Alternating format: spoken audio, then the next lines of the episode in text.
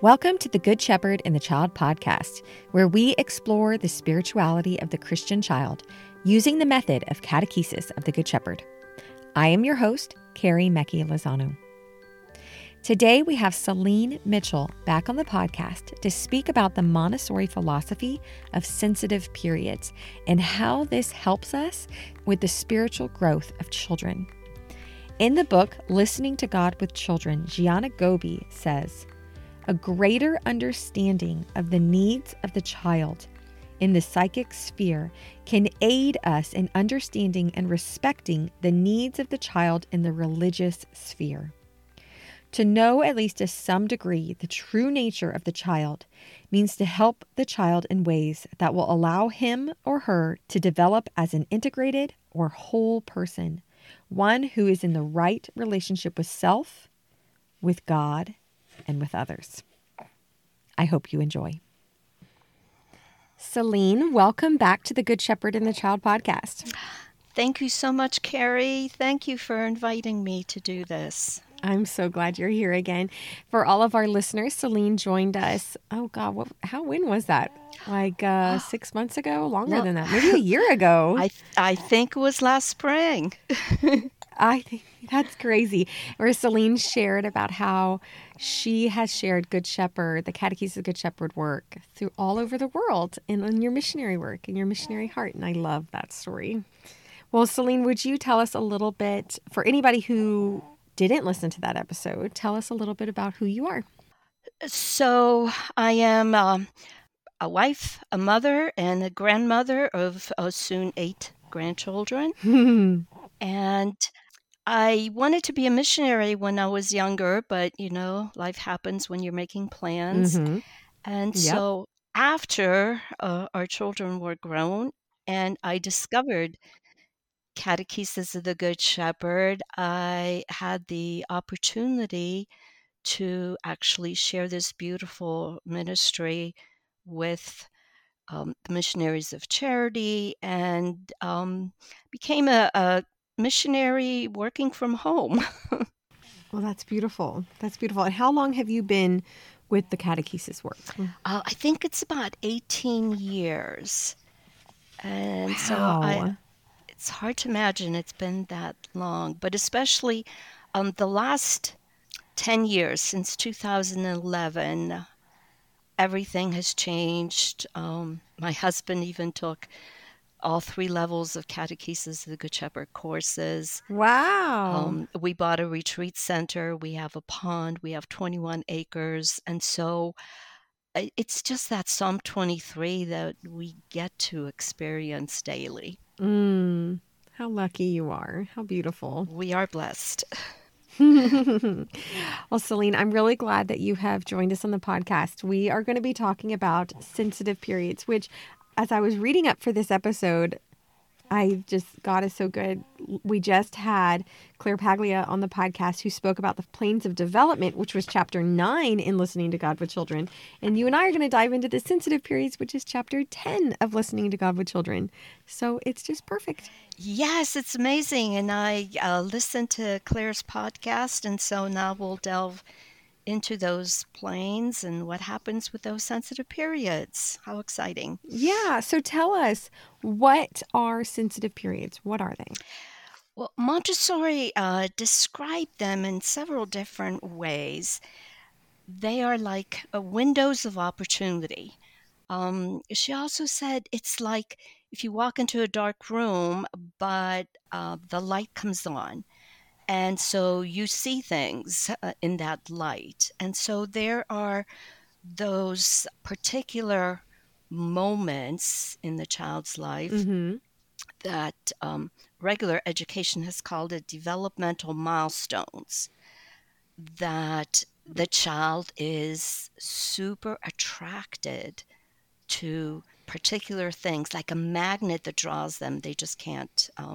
Really, it's not about their own control of it. They're just drawn to do particular things at particular times. Mm-hmm. She also used the analogy of the French botanist de Vries. And Claire talked about the 4 stages of development as that the egg and the caterpillar, those different mm-hmm. stages of the butterfly. And so when we look at that egg, when it is hatched, that caterpillar, it's so interesting. The butterfly doesn't plant that or deposit the egg in the brightest, most nutritious spot. But that little caterpillar, once the egg is hatched, has to and is naturally drawn to the light. And so this like instinct within is that sensitive period of the child when at particular times they are drawn to this particular light. So like the first sensitive period is movement. And, you know, from birth on, especially birth through age 1, we know those children, mm-hmm. even you mentioned you have a new 3-month-old, and even in their sleep, mm-hmm. they're moving. Yep. The movement constantly, but that movement becomes more controlled movement later. Mm-hmm. There is that sensitive period for language. And that sensitive period for language is actually that whole first plane of development. I also, besides talking about the sensitive periods, I want to connect them with why this is so important for us to know in the atrium. Yes. If movement is the sensitive period of that young child, and if language is the sensitive period, we're going to provide those opportunities in the atrium for movement, for language. You know, we always think the good child is the one who doesn't move, the one who sits still. Mm-hmm. And Montessori had used the analogy, you know, we are in the animal kingdom. Animal means movement. So we have to move. So in the atrium, we offer opportunities for that child's movement, like procession, like mm-hmm. moving particular objects. That sensitive period for language is actually my favorite sensitive period to talk about regarding the atrium, because we know children are hungry for words. They're hungry for big words. They want to know, what is this? And so that nomenclature. They want to try and say them. Yes. Yeah. And it's so sweet. Try to say extinguisher, not just a snuffer, but an extinguisher. And so that they love these big words. But if we know that this nomenclature is so important in Montessori, we transfer this to faith formation in the atrium with what I call LOL, the language of the liturgy. Mm. And so giving them the language of our faith, which if given at a young age, really does become like that mother language. It's not just a second language we learn much later that is harder to acquire, because we know it's harder after the age of 7 in that second plane. It's harder to learn a new foreign language. Mm-hmm. But in that sensitive period for language, in that first plane of development, children can naturally be bilingual. They can, I know a family that's trilingual. Mm-hmm. And so what if the language of our faith is not just taught, but is lived starting at a very young age? So what I hear you saying is that these children, especially in the first plane of development, are very sensitive to specific things like language. And like you were saying, how it's like the light is on for language at that time, or that is what their bodily and mental and emotional natural tendencies are, maybe, or towards these specific things like language and movement and order.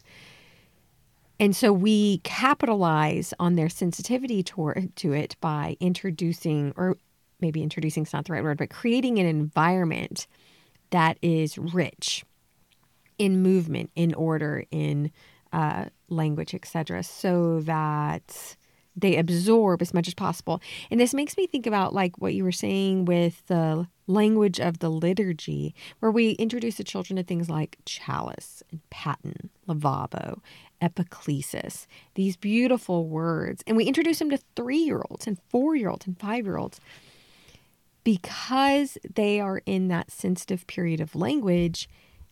They're absorbing it in this really beautiful, amazing, natural, easy way. I've seen a lot of kids who are in our program who then they become altar servers. And the man at our church who actually trains altar servers, he always says to me, he can tell the kids who've been in Good Shepherd because they're like, okay, so I need to grab the lavabo and help wash the priest's hands. And he knows that they're Good Shepherd kids because they know the words, because they went through that sensitive period of language with an environment that was rich in language of the liturgy. Yes, exactly. And I know of a child who, now he's in high school already, but his grandmother had taken him the Monday after the Sunday that he received First Holy Communion. And that Monday morning he was in church and he asked Father if he could serve. And he's like, what? And he says, well, I've been in catechesis. I know the names and I know what you're doing. And so the first day after he received Holy Communion, there he was, an altar server. Because yes, these... That's beautiful. When they are, I don't want to use the word learn, but you know, when they are exposed, because they are that absorbent mind in that first plane, that sponge, naturally they absorb these things. In fact, we know now even toddlers absorb that language of the liturgy so much easier. It's always there. It doesn't have to be studied and learned later on. And this language also, because, you know, as you mentioned, the altar materials in the atrium, the young child from the age of 1 through around the age of 4, there's a sensitive period for small objects. And so in the atrium environment, we have the smaller objects of the articles of the Mass, the articles of the altar, so that they can handle them, they can touch them, move them. We know they have a sensitive period for order. And it's actually such a short period between the ages of 2 and 4. And so they are attentive for doing particular things in a particular way. And I got the opportunity to observe in a level 1 atrium environment just this week, because currently this year I'm in level 3. But as I was observing in the level 1, I was watching this young child, probably about 3.5 to 4, preparing the altar.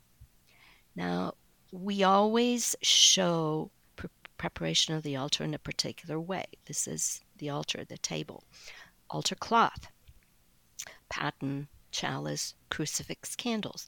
Well, the child put the candles first, and then he put the crucifix. So kind of the opposite way, but as everything was on, except for the altar cloth, he looked at this. And, you know, as an observer, sometimes we adults want to jump in and fix things. But it was so beautiful because of this sensitive period of order, even though, you know, he did it kind of out of order, he recognized, oops.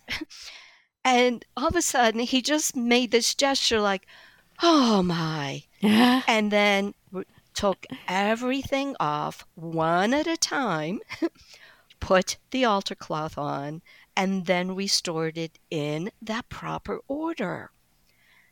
And I said, thank you, Jesus. Like, I got to watch this.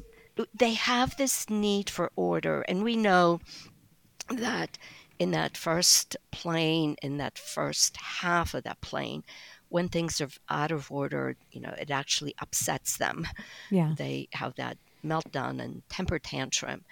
But this need for order really is so helpful in the atrium, because there's a particular process in our liturgy. Mm-hmm. It has a beautiful order. Mm-hmm. We also know they have that sensitive period for music starting at that age of 2, although my daughter is pregnant with her third child, and they are a musical family, and so each child, the first 2 girls, also have musical talents and gifts because they've been exposed to this. Yes. So yeah. We know also now, depending what they have been exposed to, even in utero, you know, that language in utero, that music in utero also impacts those other planes of development. Mm-hmm. But that sensitive period for music, you know, we present liturgical music in the atrium. And so when they're in church, you know, we know that GPL, it nourishes greater participation in the liturgy naturally. And so it works both ways. What they hear in church, they also want to sing and do and repeat in the atrium. Mm-hmm. And what they experience in the atrium, they want to also do in the liturgy. Mm-hmm. And I also find that sensitive period for music really sometimes intertwines with sensitive period for language, because they want to sing about these words that we have just talked about. Yes, and music is another form of language. Yeah, and prayer, yes. And it's even easier to remember particular words when they come in a song. Yes, that's very true. That's very true.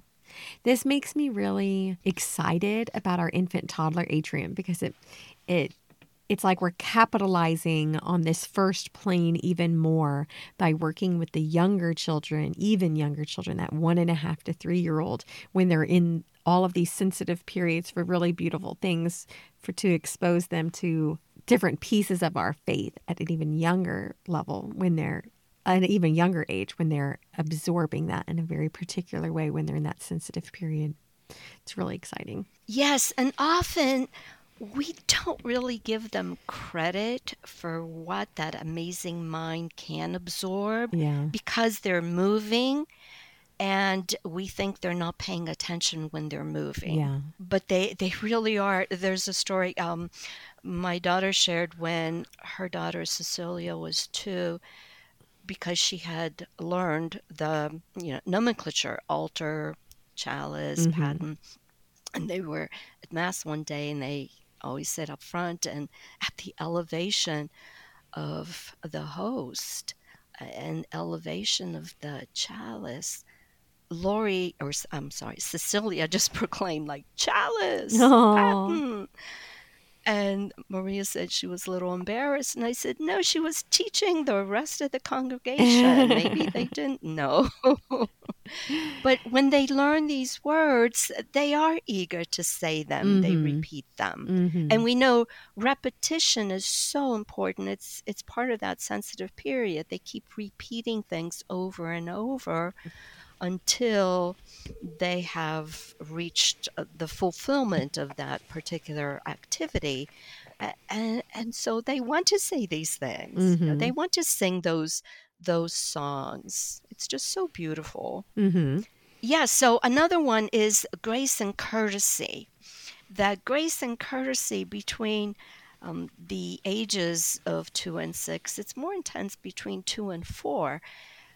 We have that opportunity for those manners, and they learn that by our example, the police, so when we ask them to restore particular articles and we add the words please and thank you, they will do that too. But don't we have those beautiful manners in church too? Like, I often think about those Eucharistic prayers, we gracious Lord, often. It's not just, Lord God, but we graciously, there's that word grace. gracious is used so much in the liturgy. Mm-hmm. And so it's an example of, you know, that kindness, the proper use. And the children, we want to nourish their self-esteem, but self-esteem is that self-respect. Mm-hmm. And so when they are polite and courteous to each other, they feel good about that. And in the atrium, we give them that opportunity of those mixed ages so that those 6-year-olds, 5-year-olds set that example for that younger child. Mm-hmm. But even in toddler, it's just so beautiful when, you know, they give us something and we say, thank you. Or when we ask for something and we say, please, because mm-hmm. that's nurturing that grace and courtesy for them as well. Oh, we have that sensitive period for writing. I experienced that in my home, although our 3 children went to Montessori preschool. I didn't study that much about Montessori at that time, but each one around the age of 4, I recall, had a sensitive period for writing and did use their crayons on our walls. And so we often see that, and so we need to provide more paper. But that sensitive period for writing then in the atrium can also be addressed with those tracing packets we have. Mm-hmm. We don't need to expose them to the different language nomenclature cards we have in a Montessori environment, but again, that language of the liturgy. And so perhaps for those older children after the age of 4, tracing and writing those words that we have in the tracing packet, mm-hmm. chalice, paten, the different infancy narratives, those prayer words, Hail Mary. And so that writing, mm-hmm. They're sensitive. The one I didn't mention, the sensitive period for the senses, which is so critical, sensorial. Little children, they have to touch everything. And we know with the younger ones, the infants, their first senses to be developed is the mouth. So mm-hmm. they have to taste. Mm-hmm. They put everything in the mouth. If it tastes good, then okay. Mm-hmm.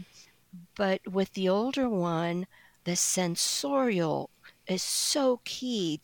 That's why we need to have that prepared environment that resembles the church, that is preparation for the church, so that the child can touch. How can they touch the beautiful, real chalice and paten? And so we give them those sensorial experiences. Montessori said how critical that is. The hand is the instrument of the heart. Mm-hmm. And so we give them those opportunities to use their hands by mm-hmm. touching all the beautiful things related to our faith and our liturgy, our scripture to mm-hmm. God. Mm-hmm. So are the sensitive periods limited to just the first plane? I don't know if limited's the right word, but you know what I mean. Do you only find them in the first plane? Oh, so that's a great question. We usually talk about them the most in that first plane because they are so critical in human development.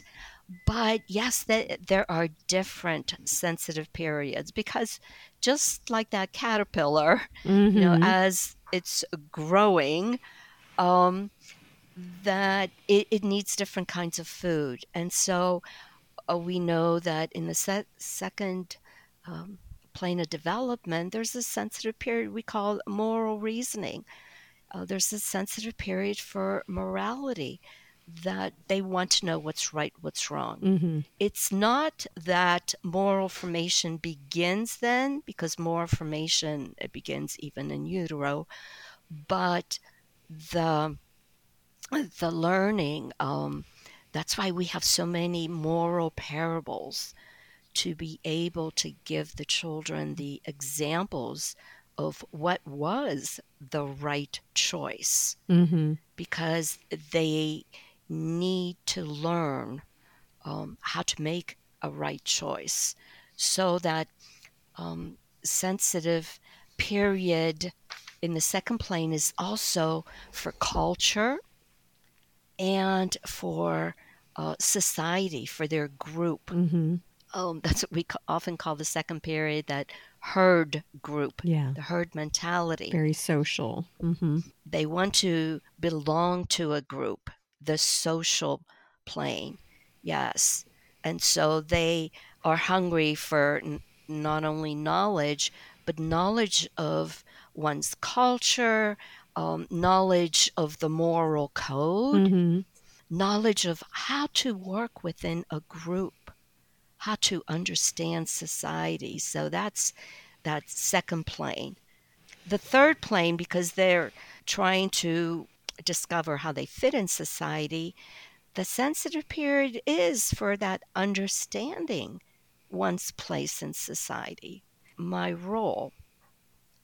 So each plane does have a different sensitive period, but it is so important for that child in that first plane to have that freedom to develop their sensitive period when that time comes. So, like another example, back to the first plane, the children at different times have sensitive period for cutting. Well, it's a movement, it's a tactile exploration. And so if we don't provide opportunity for them to cut in particular ways, you know, I've had conversation with parents where the child has cut the drapes, or, you know, the child has cut their hair, because they have a sensitive period to cut. So let's provide scissors and cutting.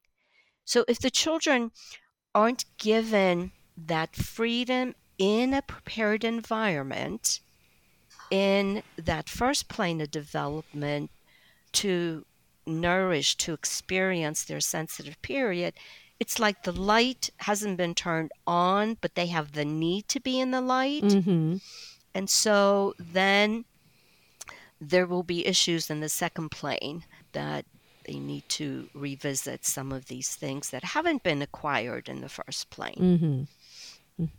So would you speak into, like, when a sensitive period ends, what does that look like? And how does that change? Like, if a child has a sensitive period for cutting and that's over, what's different?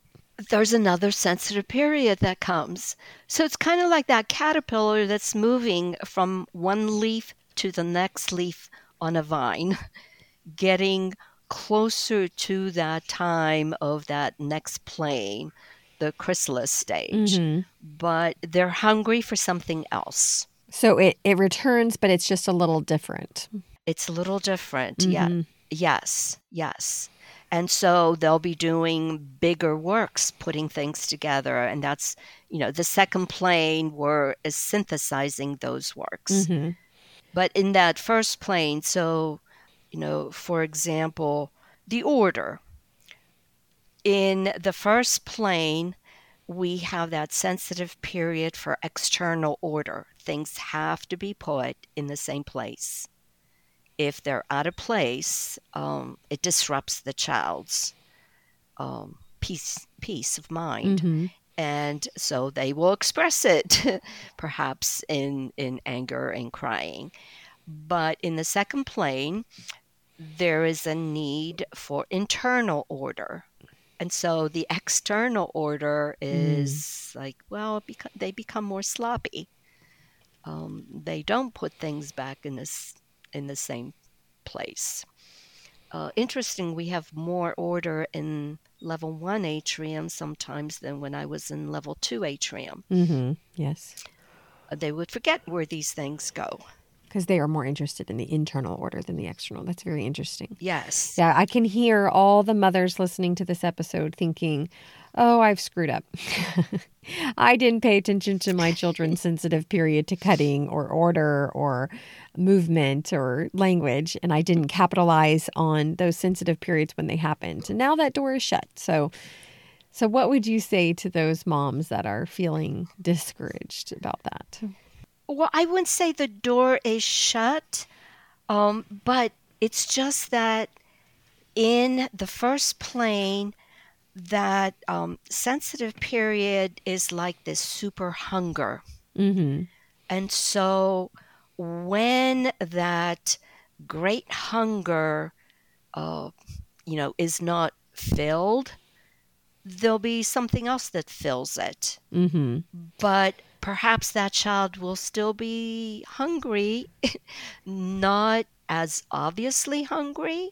And sometimes, mm-hmm. Just like with physical food, like, oh, I see you're searching for something to eat. Yes. Okay, let me show you this.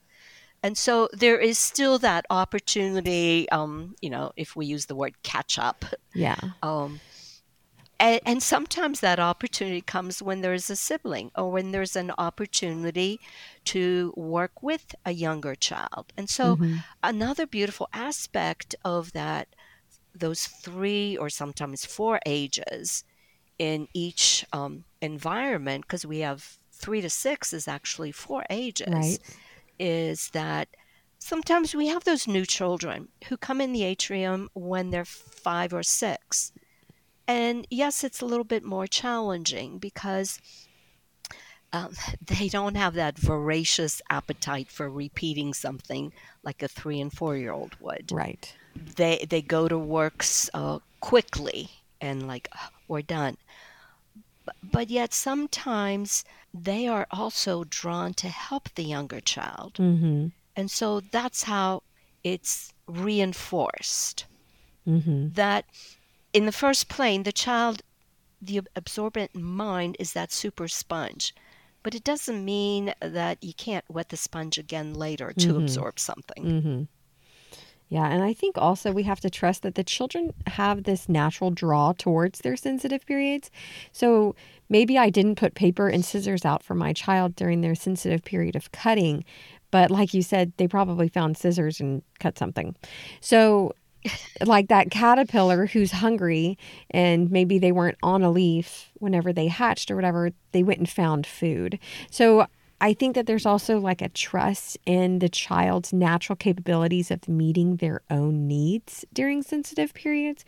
Of course, if we can create an environment that is rich in their sensitive periods, that is ideal. But there's also like a trust in their capabilities of, I don't want to say survival, but you understand what I mean in that they are able to kind of find a way to meet their needs. Yes, and the word trust is so key because we need to trust that the child has that inner guide. Mm-hmm. And so, yes, not all children will be doing pasting work, like in a regular preschool room or the cutting work. Not all children, although I do see every child being drawn to the altar work. Yes. Like it's a very busy work. They're not hungry for the same food at the exact same time. Mm-hmm. But when we do observe, and that's what is so important in the Montessori method and in Catechesis of the Good Shepherd, is the observation of the child and what does that child need at this particular time. Mm-hmm.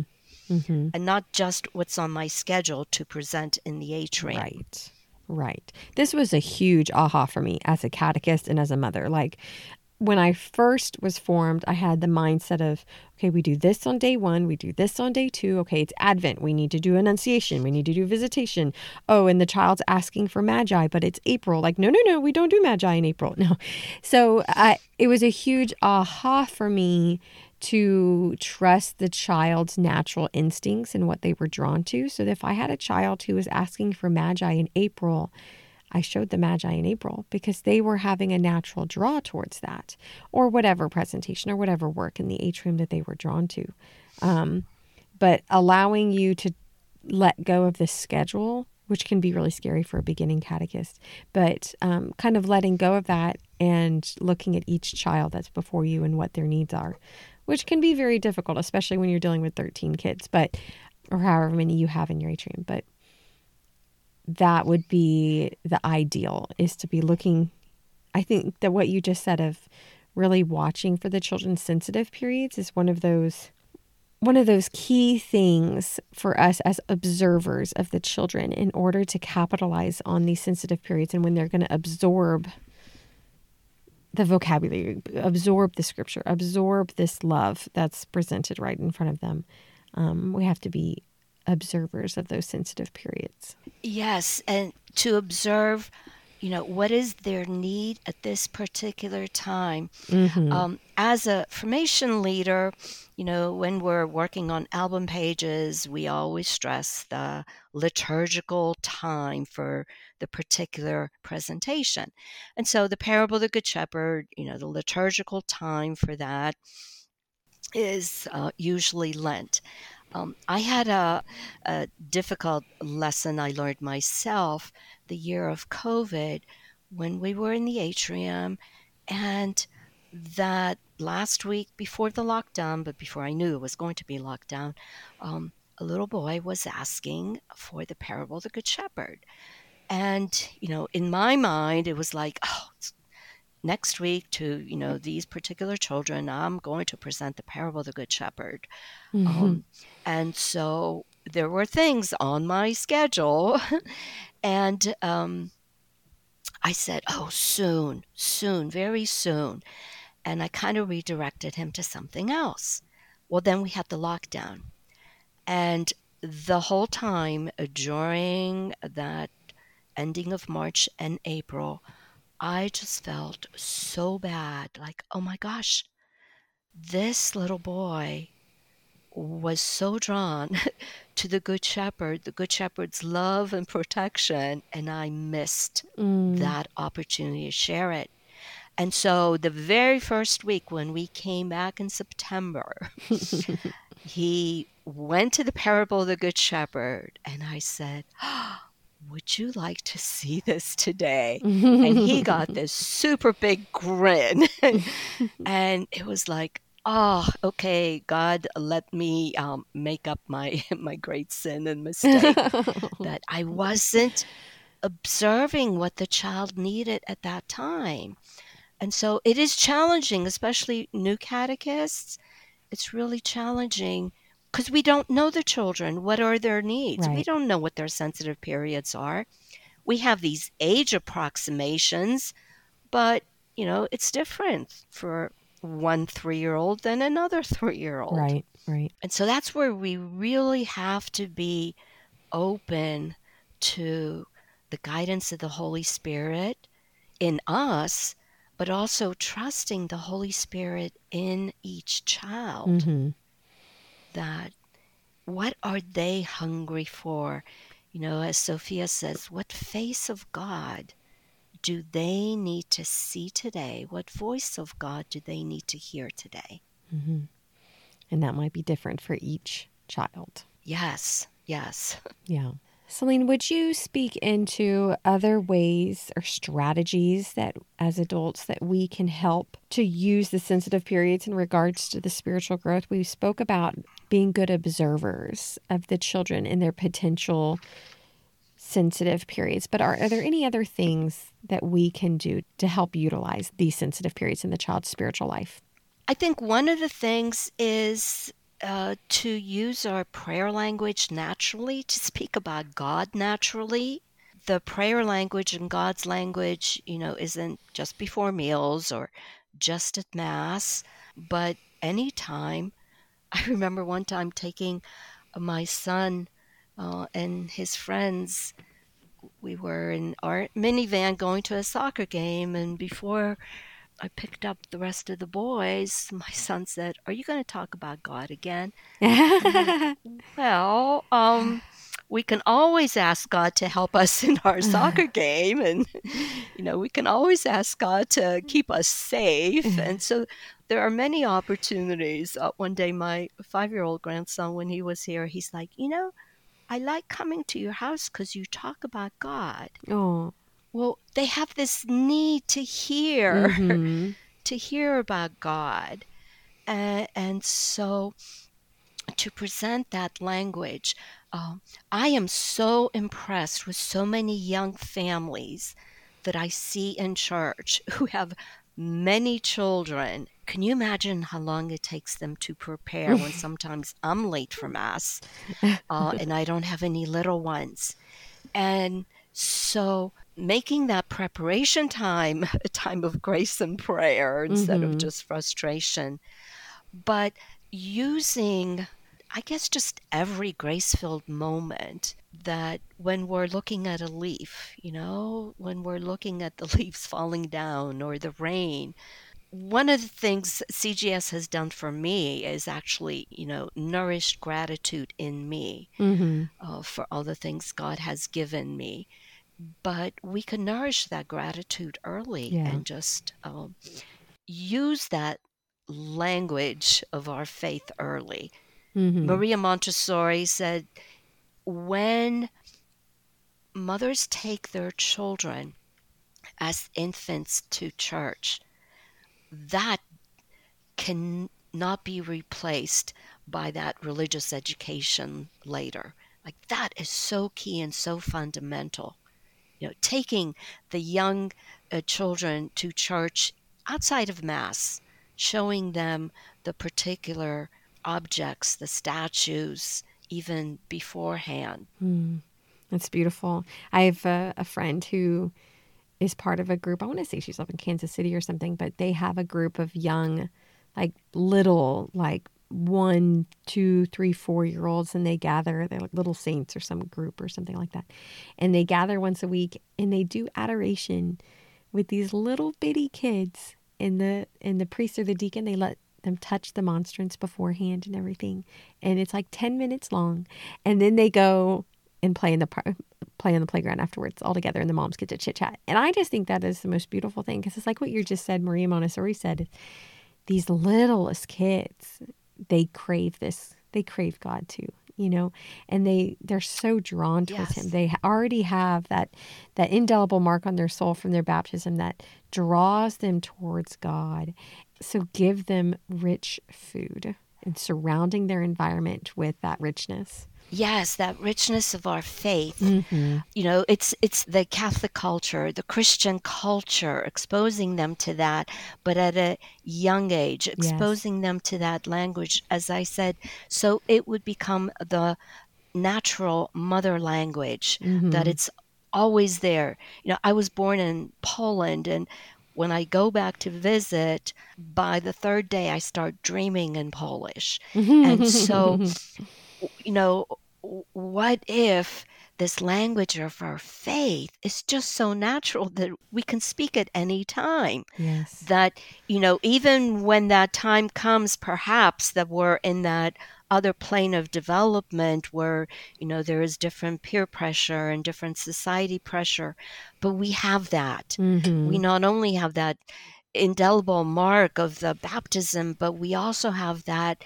interior language. Though we have those sensorial experiences, and we know how beautiful it was and how we felt, you know, seeing Jesus in that exposition of the Blessed Sacrament, or touching that statue of Mary. Because Irma Bombeck, a long time ago, wrote a beautiful article about Jesus said, bring the children to me, but we say, you know, don't laugh, don't cry, don't touch, don't move, don't be a child. Right.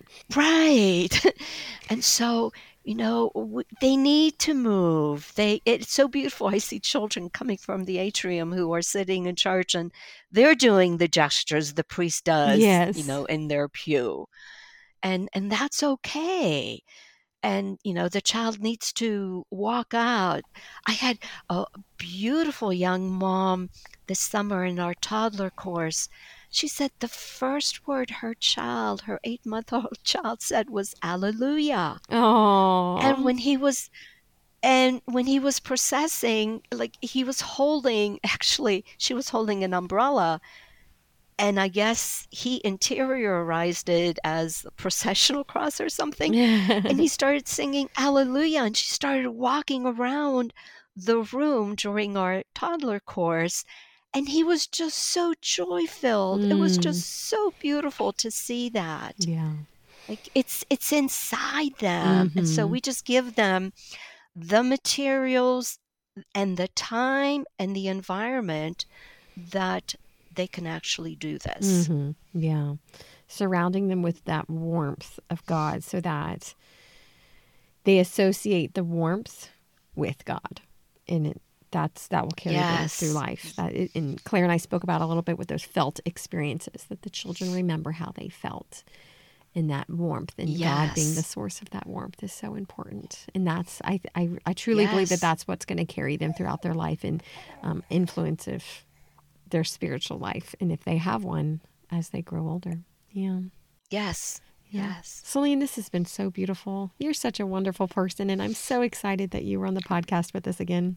Well, thank you so much for inviting me. It's always a humble honor to be able to share this good news, mm-hmm.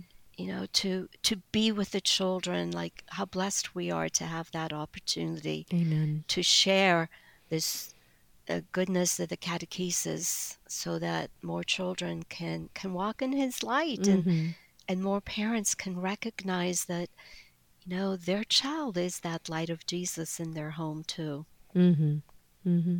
Amen. Well, thank you, Celine. Thank you. God bless you, Carrie. God bless. Thank you all for listening to this week's episode of the Good Shepherd and the Child podcast. I would really like to point you to Chapter 10 of Listening to God with Children by Gianna Gobi. She has a whole chapter on the sensitive periods. She starts off by recalling that Montessori's first experience with religious education in Barcelona, where she rediscovered something that she had already observed in her children's house. Even before culture and doctrine are taught, there is this vital relationship between the soul of the child and with God. And it's important for us to be able to nurture the religious potential of the child. Both Sophia and Gianna, they felt that it was really important for the adult to understand the needs of the child in regards to their planes of development and in regards to sensitive periods. So I hope that this conversation between Celine and I today will help you better understand the child, and that they already have a deep relationship with God, and that a better understanding of the planes of development and their sensitive periods will help us to nourish that relationship that is already there. I will put a link to Listening to God with Children into our show notes so that you can get this book and dive deeper into this beautiful subject of sensitive periods. This podcast is sponsored by the United States Association of Catechesis of the Good Shepherd.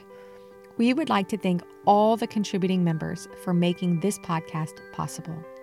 If you would like to know more about Catechesis of the Good Shepherd or to become a member, please go to cgsusa.org. Thank you all for listening this week. We will see you in 2 weeks. Go and fall more deeply in love with God.